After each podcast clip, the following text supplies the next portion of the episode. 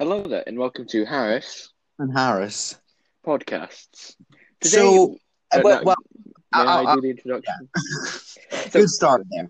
So yeah, basically, so, it's very dry news just now, and we have a different plan of what we're going to do for the next couple of episodes because there's literally nothing happening in the world.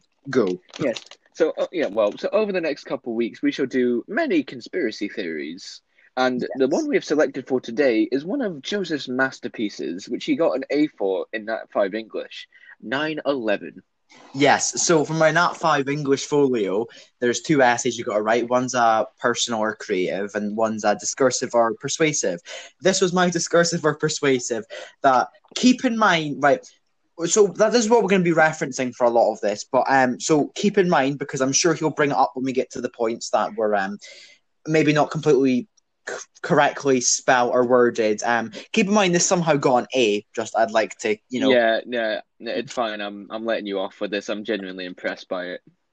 So, uh, so yeah, we, we have literally nothing else to talk about because the world is very very dull at the moment. So we're going to talk about 9/11 today, and we'll have ideas to do things like uh, JFK and all that in future episodes, which probably come out in the yeah. next few days. We need to bang all yeah. this out yeah, so we'll probably you know do a bit of research on Kennedy and a couple other you know yeah.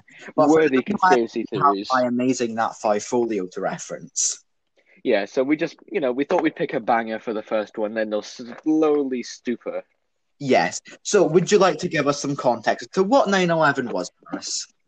Well, back in the day in 2001, the world was a peaceful place. America was at the height of its game. The 1990s were over. The 2000s were in full swing.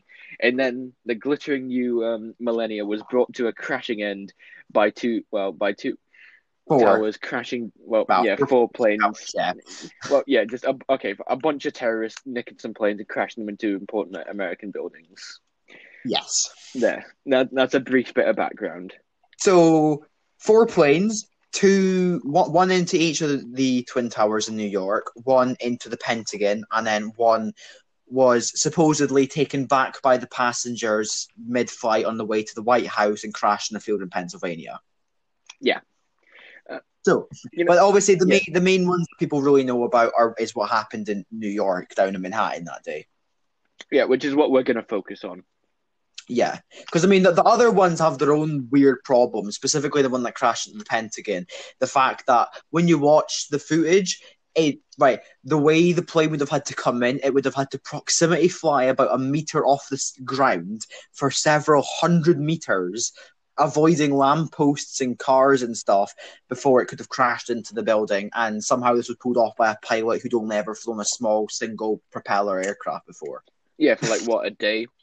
Yeah, so that that's its own issue, but we're going to focus. Yeah, I was actually I was actually going to bring up the pilot training time in it, but oh, well, don't worry, we'll get to we'll get to that. Don't worry, we'll get to that.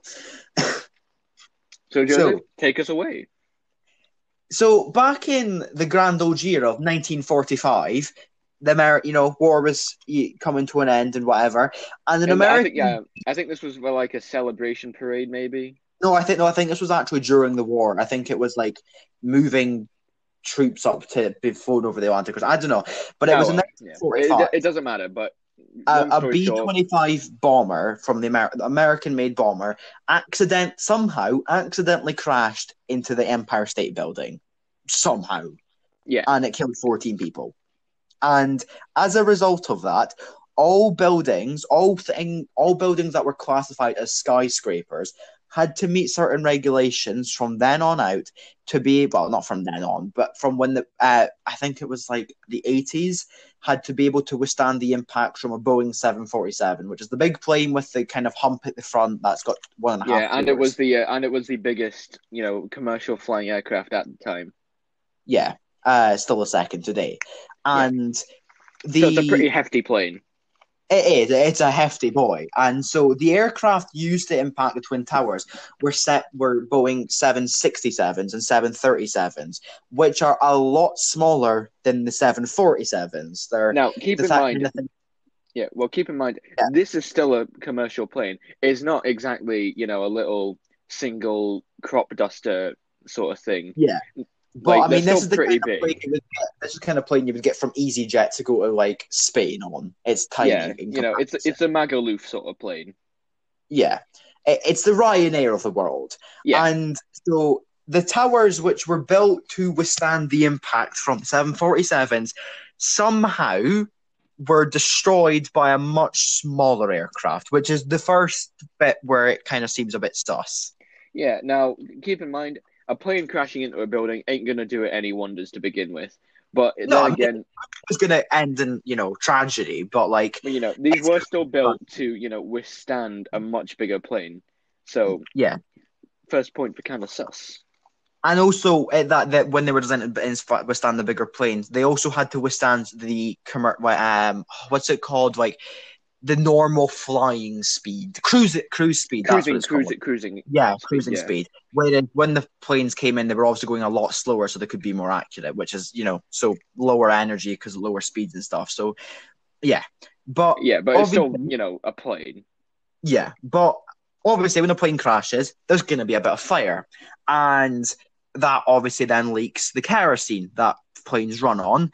And the thing is, kerosene has a maximum burning temperature of 220 degrees Celsius, which is very hot. Like you know that that's a bit hotter than your oven and stuff, but You know, um, the problem is the steel and concrete and that, that the twin towers were built out of should have burned at a minimum of 1425 degrees Celsius. so this is so the kerosene fire is lower, and the amount of Yeah. fuel on board would only have supported the fires for like a little bit, an hour maybe. Yeah. So and even if all like, and even if all like the wood and other stuff and like office supplies caught on fire as well, that's still not really going to be hot Yeah. enough. I, I don't think the post-its catching on fire were really what brought an end to it, but you know, Yeah, I'm just Uh, saying. but when obviously the towers collapsed, they were struck at well, the north tower was hit pretty far up. It was like about three quarters of the way up. Another one was hit what halfway, just above halfway up. I think I think it was about halfway in. Yeah, but somehow they collapsed from the bottom. Uh, Yeah, and it and they collapsed in a way that imply that you know you, we've all seen the videos on YouTube of like a building being demolished and it falls down into itself. yeah, you know, and a a controlled controlled demolition. That's how No, they we- fell. And yet somehow two planes, like, and the, the planes hit at obviously different angles, different speeds, at different points on the tower, yet they somehow collapse in the exact same way. yeah? Kind of suspicious, if you ask me. It's almost as if, say, some men posing as safety inspectors went in a couple days earlier and say fitted some bombs. Well, it's funny you would suggest that because in the days leading to 9 11, there were supposed safety uh, inspections going on. And Wow, wow, wow. they're on the floors that basically in the footage of the them collapsing, you can see their smoke like windows being blown out at the floor that the, the collapse starts at, almost as if there's an explosion in the building, which is where the controlled demolition happens from. Hmm It's almost as if it wasn't the planes. Yes, and well, and also the fact that you know a lot of stuff did explode that day. Apparently, not the terrorist passports though.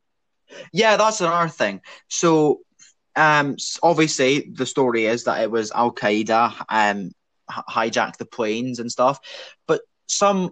Funnily enough, the black boxes on the planes, which are those things that record the both, there's two of them. One um uh, records the last two hours of audio in the cockpit, and the other one it records all the instrumentation uh, readings and stuff from the last two hours.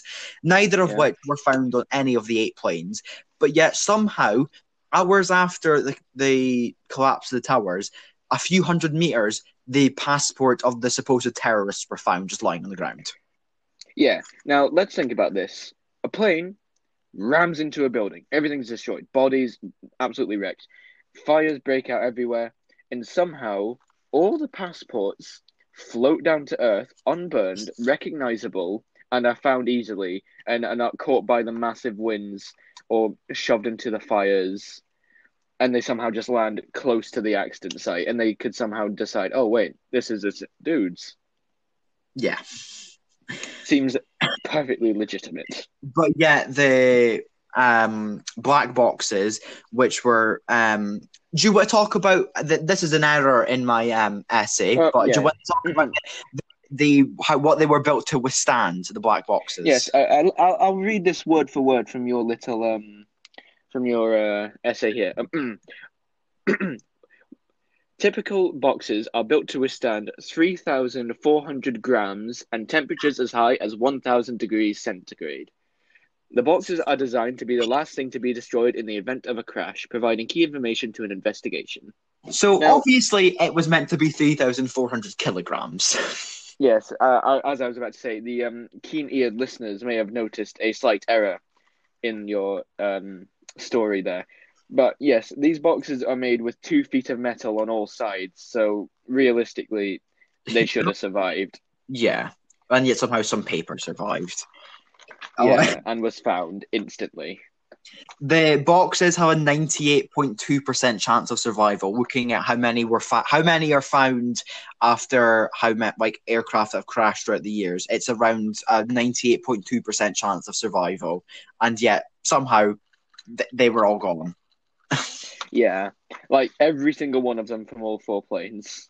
Well, no, wait, I can't remember. I we to that five of the eight boxes? So yeah, three were supposedly found, Hmm. but somehow Okay, all the passports were found. Yeah, seems seems Yeah. legit. Yeah, I mean, most people lose their passports in the kitchen drawer, and somehow they can find them after a plane crash and Yeah. two buildings collapse. But um, again. you know, who else might have been in this, in, in, in on this? Well, some people may say the BBC were in on it. Weirdly enough, so You know, right? A British broadcasting company? How it sounds a bit weird, and I don't know if they were really involved in it, but there's something. It definitely is weird. So the World Trade Center was a massive complex made of many buildings, and the, tw- the two towers were just two of the buildings there. There was Yeah, a they were just two office blocks. Yeah, there was a building there called World Trade Center Building Seven, which is just a um, big office block. It's not a skyscraper, but it's a couple. It's like I think it was like thirteen stories tall. Yeah, it's it's like over ten stories.